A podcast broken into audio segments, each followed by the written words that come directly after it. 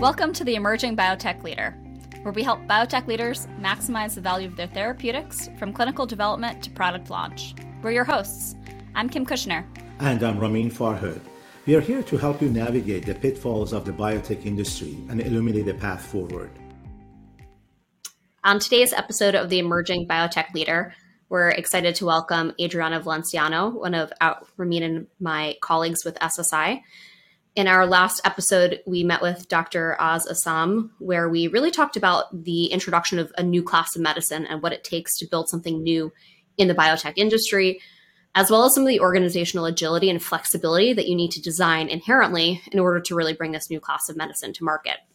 So, Adriana has had a really great opportunity to collaborate with Oz, as well as a number of other leaders in the industry doing new things in, in gene therapy and in other areas. So, we're really well, excited to welcome her to this conversation. So, Adriana, thanks for joining. Oh, thanks both for having me. This is very exciting. Welcome. So, one of the things that I wanted to start the conversation on is really to talk about this new class of medicine and what it means to drive something new in the market. We at SSI have had a great opportunity to work with gene therapy organizations seven, eight years ago. Ramin is a great testament to that at his time at Avexis. We've moved into the digital therapeutic space a number of years ago, really driving a new class of medicine there. And Oz really expanded on this entirely new class of medicine at this intersection of neuroscience and psychiatric disorders and, and really what they're doing with psilocybin. So would love for you to maybe opine on what's really different about the work going on in Empyrean, um, you know, from what we can talk about, as well as just what it means and what's a little bit different going on there and, and driving uh, innovation. Absolutely, Kim, and, and, thanks for raising it. I, I first want to start by just saying Oz has had really an enviable career, I would say, in both large, uh, large pharma and biotech. So it was amazing to see what he's accomplished, what he's taken away from each of those experiences, and I think that that is what actually has lended himself well to this space of innovation and really bringing him to um, Empyrean with a, a really discrete sense of how he wants to drive innovation and bring this product to the market. I think that, um, as you mentioned, you know, at SSI, we've had the opportunity to be at the forefront of those early innovations, both in cell and gene, as well as digital and many others.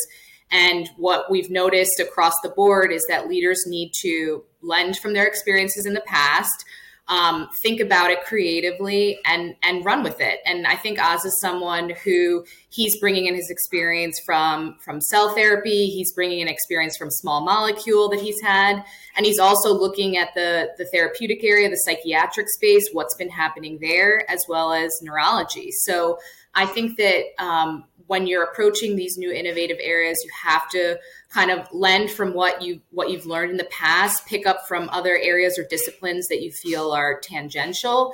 Um, I mean, Oz is going the road untraveled. Like he is genetically modifying plants um, and creating human therapeutics. There's nothing like that in the market. So he really has to draw from his experience, like I said, in cell and gene. Also, you know, kind of getting into the botanical space, which is an area that is really, really just kind of untapped, um, particularly from the FDA side of things. So I think that as a leader in this space and as an innovator, you have to try and draw from other areas that could kind of bring you bring to light new paths um, and, and and see if you can bring something new from what has been done in small molecules to botanicals. One of the really interesting points that Oz brought up in, in terms of the story for Empyrean is that it's really operating at this intersection of neurology or neurosciences and psychiatry in this really interesting space where there are a lot of treatments for patients with things like depression, but they're not really working as effectively as we would like. And we know that there's this really important connection between pure neurology and neuroscience and the psychiatric space. We've seen a lot of innovation coming recently. We're seeing, you know, some of this in digital therapeutics where companies are, are really leaning in. Empyrean's taking a whole new lens on it. And Adriana, I'd love for maybe you to give us some insight into what's really unique about this intersection and this space and how we're really thinking creatively about innovation specifically here to drive better outcomes for patients. Absolutely, Kim. And it's it's honestly um, psychiatry is one of those places or, or fields that it's just surprising that there hasn't been innovation uh, for so many years. You know, the first antidepressants were really approved in the 50s, and then SSRIs didn't come around until the late 80s. Um, so it's just very surprising that there hasn't been um, more innovation in this space. Now, there is, you know, Empyrean is not the only um, psychedelics company out there, but um, and they're all trying to address this highly unmet need of patients who are suffering from um, psychiatric um, disorders. Now, when it comes to bringing in this nexus of neuro and psych, I think it's the industry really finally tapping into this notion that um, you know psych- psychiatry is only a part of what folks are facing that these are neurological disorders as well and how do we design and, and develop therapies that are addressing um, you know, multiple multifactorial disorders. Um, so I think for for a company like Empyrean that is um, trying to um, really um, address and hit multiple receptors um, to really kind of build build that efficacy beyond what has already been seen with SSRIs is is truly revolutionary, and they're doing it um, really with some highly innovative um, technology that has been used in other spaces. It's just never been applied in this way, particularly to plants. So I think that what we um, will see as many of these companies continue to um, get into the clinic is we're going to see really different endpoints and really different outcomes than what we've seen in, in trials for um, psychiatric disorders. We're going to see new ways of assessing efficacy. We're going to see um, really differences um, for the positive for patients. Um, and it's not going to be just cookie cutter um, psychiat- uh, psychiatry studies. It's going to be different. And I think that's for the benefit of patients um, who have really been suffering for many years with, um, you know, suboptimal therapies available to them. I'm so encouraged by that, knowing when we look at the impacts of the COVID 19 pandemic and how many people are finally looking for care and seeking that, and then hearing what Oz was referring to, which is how poor current treatments are at actually addressing this need, plus the lack of appropriate numbers of therapists and, and really truly you know burnt out uh, psych- psychiatric care in, in the us it's so important to think about innovation and, and new offerings in the space to help patients. So thinking about different endpoints and different ways of, of innovation and what we're going to actually be able to demonstrate gives me hope that we're not going to be in the same cycle of doing the same thing over and over and hoping for a different outcome that we've seen in a lot of these areas. So I think that's incredibly encouraging for what creativity and innovation is really going to mean in this space. It's interesting because I went to a conference recently where they were already talking about the next generation of psychedelics. You know, we're, we're, we feel like we're at the forefront of the first, but there's already a second generation of optimization of what we already know is is proving really valuable to patients, at least in clinical trials. So I'm um, similarly optimistic and also um, very encouraged because I think that um, this is an area that just has been so under nurtured in terms of innovation, and people haven't been putting a lot of um, research dollars into it. The investment community is very enthusiastic about it um, and taking a real second look at these organizations that are bringing, um, you know, what some people say are non-traditional, but I hope is traditional therapy in the future. And uh, it will change over time, and as as we get more and more innovators in this space um, hopefully, we can get um, you know the buy-in of payers and other types of access organizations to make it available because it's it's certainly at least from what the data has been showing in in um, you know early clinical trials um, there are really positive outcomes that we're seeing um, for for patients um, in these areas. I think it's so interesting. I always find this area so fun when we got to get to do something really new. I hate doing the lather, rinse, repeat thing over and over again. But every time we're brought into one of these new scenarios, there's a little bit of, yeah, I've seen parts of this before and I kind of know what I'm doing and I know how to apply the principles of what needs to happen.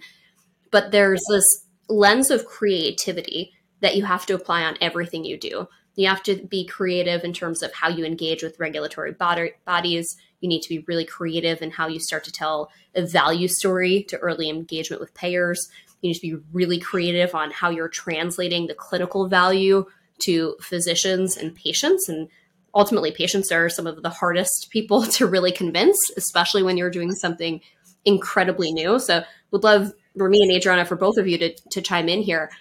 How do you think about this creative lens and and where these blurry lines really form and where we can really innovate? Yeah, it's interesting when Oz was talking about the phenotype for um, for folks um, coming into an organization like Empyrean or any really biotech that's at the edge of innovation. Um, I was surprised to, to, hear that he didn't mention that because for me, that's something that I, I know that he has, um, but I know that other leaders are looking for when they're trying to build out their teams. Um, is a lot of creativity. I think he mentioned like resilience and tenacity, which is definitely kind of tied in there to creativity, being able to push through and and kind of um, be uh, resilient in your points of view and in your direction, your strategic thinking, despite not knowing what's ahead. I mean, that's incredibly important. Um, what I think, I, you know, when it comes to creativity, I, I always think of, um, you know, really making sure that you have a broad base of opinion amongst your team. So folks with different backgrounds, with level of experience, um, can really help bring that creativity to a strategic planning uh, of an organization.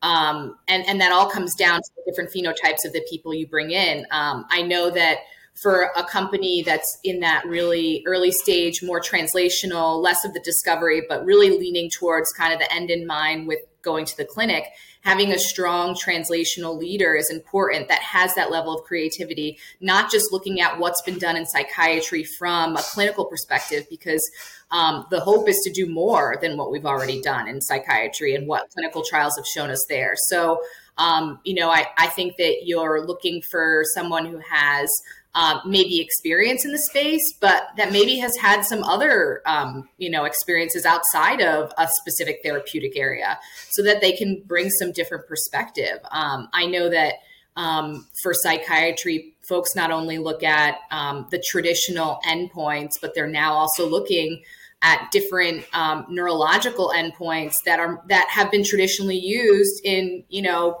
very straight and narrow neurology studies. So um, if you bring in a leader who's really focused in one space and one therapeutic area, you might miss out on an opportunity to differentiate your product. I think that's such an important point you bring up, Adriana. Um, it, it's almost what you're saying is that you kind of have you want to, in order to be creative and innovative you also have to be willing to forget what have what you've already done and start thinking about how you can do things differently now so that experience is great to have but at some point it could become a hindrance because you're so fixated on what it has worked and what i really like with our conversation with oz he was talking about how the old way of thinkings and the new way of the thinkings and you have to decide where you are what stage you are what kind of a company, pharmaceutical, therapeutic area? Are you bringing a completely new class to the market or not? And then based on that, you decide on your resource allocations, what kind of a phenotype do you need? Uh, does the old way of linear algorithm thinking and just hiring works, or do you need to be more selective and strategic? And to your point, you also have to bring in people that are thinking and are willing to be creative because that's a lot easier said than done. Because usually, when you're trying to be very new and creative and you try it, you're going to have a lot of more failures on your hand because you're the pioneers.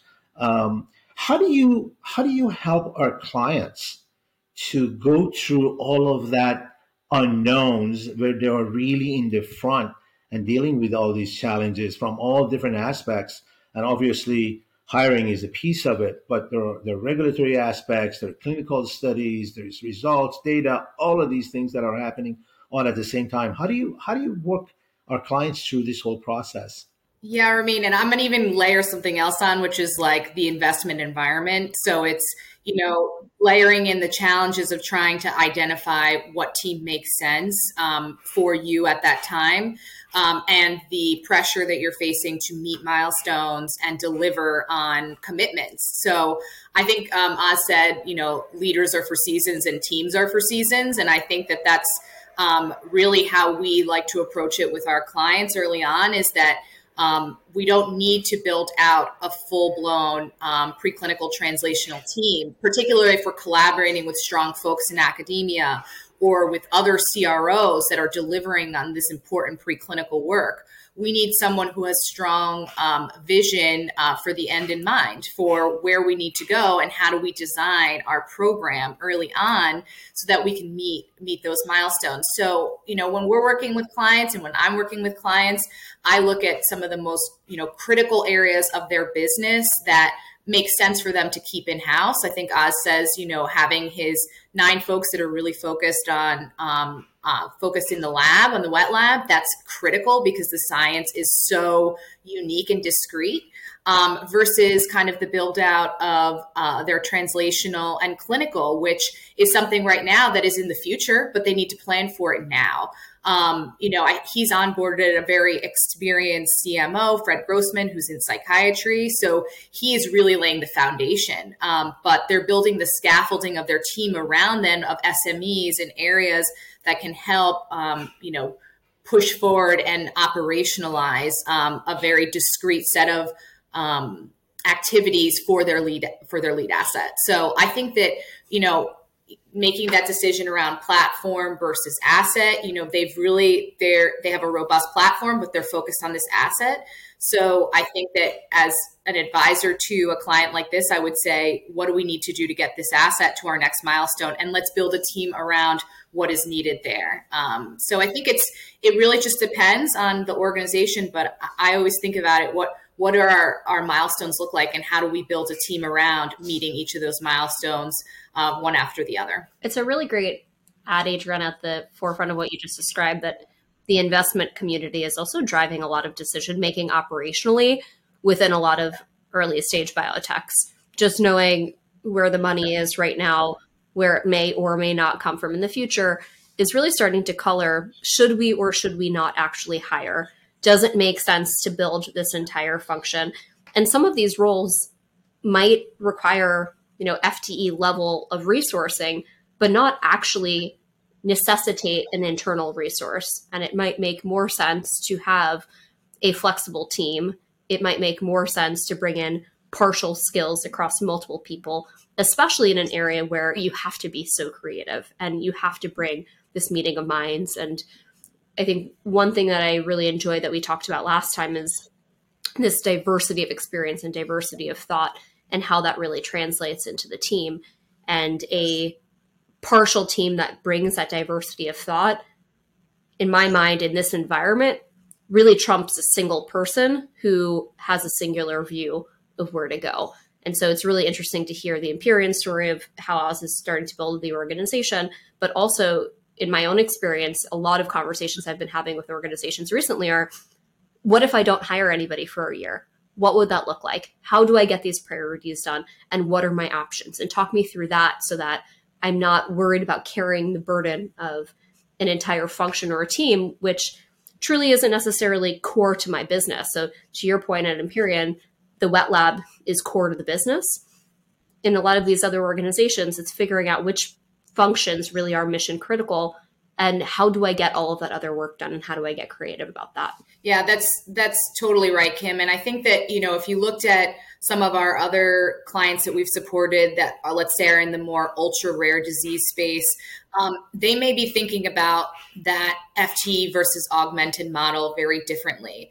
They may be focusing on actually having early on let's say a really core and prominent um, patient advocacy um, partner um, at the table from the start because they they realize the importance of building that community early on versus um, maybe having a full blown, um, I would say, regulatory um, shop. Maybe they can leverage uh, another partner to help bring that in early on to help map the regulatory path, but maybe an early hire looks like a patient advocacy or, or another function. Um, I would also add probably a strong CMO or clinical leader um, is important for those types of organizations. So it really will just depend on on what your core thesis is um, to your company and and where directionally um, you want to go and that you've been uh, driving investors around. So um, you know, I've have other companies who, when they're thinking about their hires, um, you know, will they'll be presented candidates um, and they'll say too traditional, um, too um, you know has has done you know the same thing um, at many different companies no diversity um, and that's what that's what people are looking for now. They're looking for diversity of thinking experience and they're building teams that are not um, you know as Oz described like the person they met um, at their last company they're going outside of their networks and they're looking for individualized um, experiences that will lend themselves to innovation. So I, I think personally that it's a um, it's an exciting time for um, kind of putting those pieces together and and not just building a new class of medicine, but building new teams. And and and biotech is looking a lot different than um, many years ago. Uh, Adriana, you, I know you work with all different sizes of companies and a lot of small startup and biotechs as well. And to the point that you were talking about candidates, and the attributes and the phenotype of a candidate. And I asked the same question from Oz. Do you see do you see it more challenging for startups and biotech to get the right talent in that is very well broadened and not just the experience in one therapeutic area, but they really have a good understanding across the drug development, commercializations, and how to bring a new class to the market. Is that challenging for smaller companies and biotechs to find those talents? What, what do you think? I think that um, I think Oz said it best. You know, there's a talent war right now, particularly if you're in kind of looking at um, genetic medicines. Um, and I think that there's um, with the change in climate and what's going on in, in large pharma um, and restructurings and things, there's definitely folks that are out there, but um, organizations are being very selective because they themselves realize that they have cash runways to preserve and they don't want to make the wrong hire because that can be really debilitating to the organization.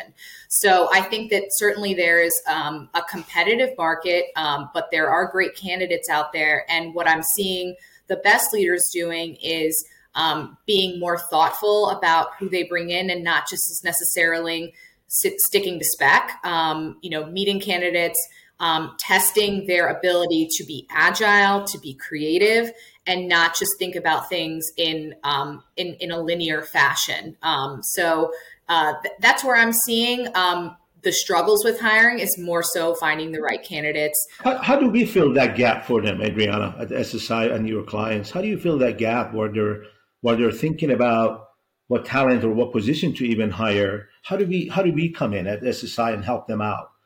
to fulfill that gap for them with, with the talents that we have at our company? I think we do a really great job of testing testing assumptions around what they feel like they need. Um, we oftentimes have folks and clients that come to us and say, "I really need a preclinical person. I really need." Uh, a strong clinical developer. And I think that while we're in the business, um, the client service business, we're also, um, you know, first and foremost, um, partners to our clients. And we hope that we have clients that allow us to bring our perspective on what their hiring approaches can and should be. Um, so we like to test those assumptions and and really dig into what's going on at the organization and say, you're right, you may need a strong preclinical person to help manage these studies, but you what you also need is a really strong translational leader who's going to make sure that what we are designing will work in the clinic.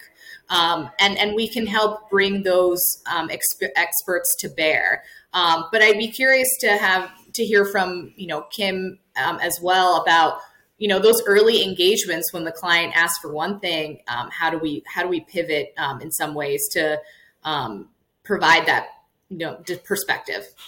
When we're asked for something in particular, I think the best option for us is always we can always do versions of what they're asking. But to your point, Adriana, there's a lot more underneath the question. So in our engagements, it's really about doing that root cause analysis, understanding why they think they need this specific person, why they need, you know, a head count in this role. When often it's really, I need somebody who can do a piece of that, but actually I also need that person to do 10 other things. And that's when we start to get into a conversation about skill and experience and less about a person. And when we can do that, we can provide a more holistic approach to different people that can fill very specific skill gaps can generally get to a much better and faster outcome for an organization that needs to be really agile because we can plug into Adriana's point that preclinical, that translational, the clinical mind, and we can have those pieces of that diversity of thought really collaborate to get to that outcome. And then over time, figure out, all right, well, which of these phenotypes actually make sense for an internal hire? And one of the things that I really lean into is at what point is that hire actually sustainable? And by bringing them on board, are you substantially de risking the business? If a hire can't answer one of those things, it may or may not make sense to actually make that hire near term, especially in this environment, especially in a growing biotech. So we really have to think about is this sustainable? Does bringing this person on de risk? And if not, how do I make sure I'm bringing those skills to bear so that I can get the work done and do it as quickly and agilely as possible? Yeah, and I think Oz talked about it how that model shifts over time. You know, what what works today will not always work in the future and there there are inflection points where as you suggested Kim, it does make sense to have that FTE um, onboarded and and very clearly embedded in the organization versus a, a, you know an augmented model um, in in previous iterations. So I think that um, there's no like one or the other really, um, and I think organizations need to be really um, not pegged into okay, well I have FTEs now, will I need them forever, ver- vice versa in terms of the consultants. I think one area that I've also experienced uh, on both sides when I was in the industry and now in the consulting is that rather than focusing on the FTE or the hire, focusing on the output. And it completely changes your perspective, right? What is the output I'm looking for? And then it opens up the door. Well, how do I get there? Yes, one of them could be I need to hire somebody with this experience. But then you also have to question yourself, well, how long is how do I how long do I need that experience? What stage I'm at? Focusing on the output, I think it helps you to also make a little bit broader and maybe more strategic decisions in your hiring. And there are plenty of great talents out there that you can also supplement your hiring in order to get to that end result. I think that's that helps quite a bit as well. Sometimes we get very fixated on I have six headcounts, 20 headcounts, and I need to fill them. Um, and there may be other approaches there as well. I think maybe as a, a final thought here, um, a, a, little personal anecdote. I always find myself over my morning coffee reading endpoints and Fierce Pharma and all of these different, uh, you know, morning news updates. And I do think what we're saying is start to re- starting to really resonate in the market. We are seeing such differentiated outcomes. We're seeing such innovation coming into the market.